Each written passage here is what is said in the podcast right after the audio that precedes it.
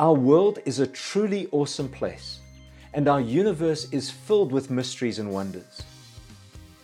When there is so much to weigh us down and lead us into despair, depression, and boredom, awe is both the antidote we need and the catalyst to lead us back to love for our world.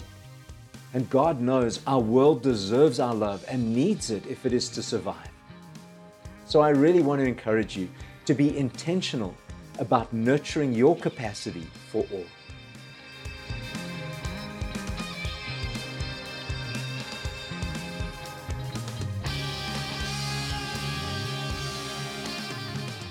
Hello, everyone. I'm John, the founder and host of EvoFaith, an online community for people who've broken up with the church or whose relationship with the church can best be described as it's complicated. If you want to be fully alive and to show up fully, authentically, and courageously in your life and relationships, then maybe EvoFaith is the space you need to nurture a vibrant, creative, and life giving spirituality. So, welcome to the EvoFaith podcast. In this episode, we begin a series about the spiritual practice of loving the world. And we start by exploring the power of awe. So let's begin. A few years ago, while I was still living in Cape Town, uh, my son started at a new school in a place called Camps Bay, one of the most beautiful parts of the country of South Africa. I remember the first day I took him to school. We drove from our apartment along a windy road that took us uh, uh, along the hills and around a curve. And as we came around this bend, suddenly in front of me was this vista of sea and mountain and just the most beautiful view I think I've ever seen. I almost drove off the road. I was so overwhelmed by the beauty of it. For the rest of the time that we lived in Cape Town, if I had to go anywhere that I could get to using that road, I would go that way, even if it was the longer road. It traveled along the coast, these wonderful curvy roads with, with steep hills and mountains on one side and the ocean on the other. It was just incredibly beautiful, and it filled my soul every time I drove down that road. You know, over the years, I've grown increasingly convinced that the experience of awe is one of the most important factors in our mental and spiritual health. But as our understanding of the world grows and as we face increasingly complex struggles, it's easy for us to lose our sense of awe. Life becomes routine and predictable, and we become very hard to surprise. When it comes to our relationship with our world, with creation, our mechanized world often steals our sense of magic and leads us to view the earth as simply the source of food and raw materials for our consumption. As our technology grows and infiltrates more and more of our lives, so we often get separated from the natural world around us. We can be so busy working on our devices that we forget to look at the beauty and wonder around us. Take a moment right now and stop looking at your screen and just look out a window or look around you to see some of the natural beauty that surrounds you. In the biblical creation account, at each step of the creative process, God looks at what God has made and declares it is good. And ultimately, when the creation is complete, it is very good.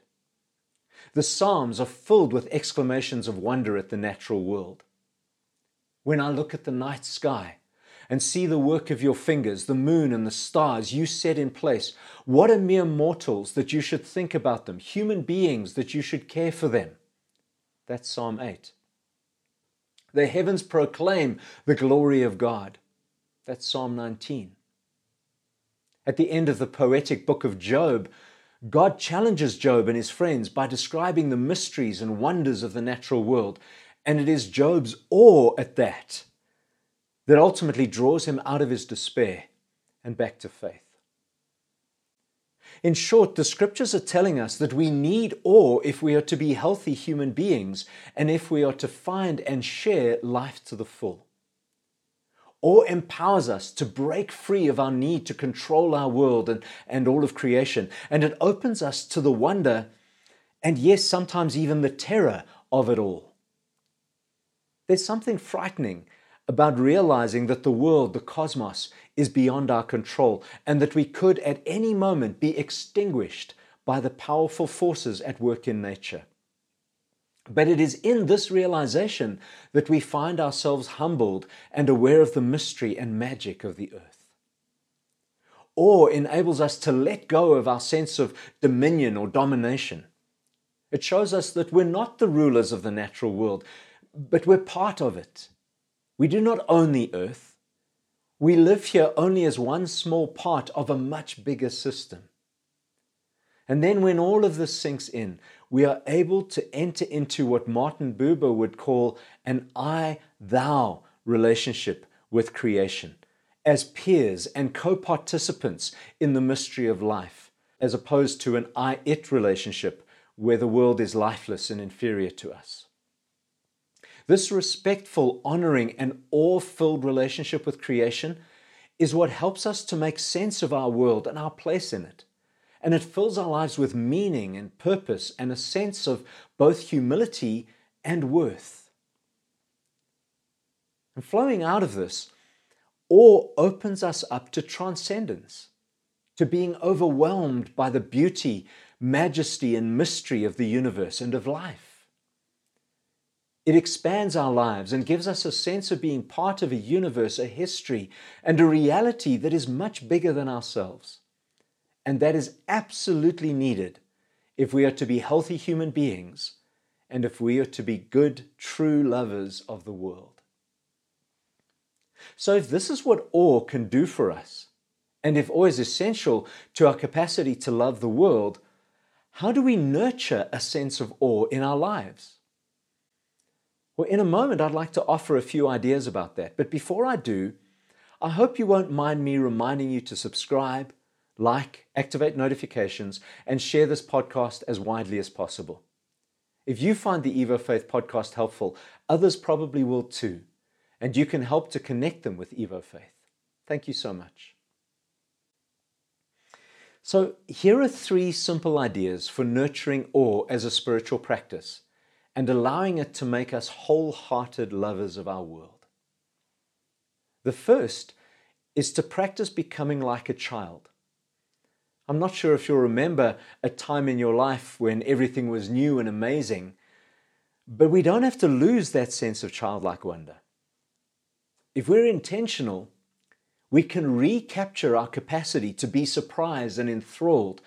And a key feature of our capacity for wonder is the ability to hold all our perspectives, ideas, and judgments of the world lightly.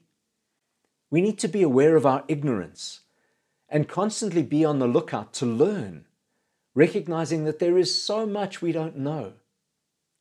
It's in this openness that we can be surprised and then moved to awe. Then, secondly, we can be intentional about putting ourselves in positions to notice and engage with the wonders, beauty, and power of creation. By simply making a habit of finding great views, visiting places like planetariums or botanical gardens, watching nature shows, looking at photographs, and choosing to immerse ourselves in creation, which we'll explore in more detail next time, we expand and reignite our capacity for awe, and we fall in love with our world again and again. And then finally, when something amazing happens, a beautiful sunset, an unexpected view, a surprising visit from an unusual creature. We can learn to stop, take notice, observe, learn, and give thanks. The practice of intentionally observing, opening to, and celebrating the wonders of the world can inspire, heal, and empower us in amazing ways. Our world is a truly awesome place and our universe is filled with mysteries and wonders. When there is so much to weigh us down and lead us into despair, depression, and boredom, awe is both the antidote we need and the catalyst to lead us back to love for our world. And God knows our world deserves our love and needs it if it is to survive. So I really want to encourage you to be intentional about nurturing your capacity for awe.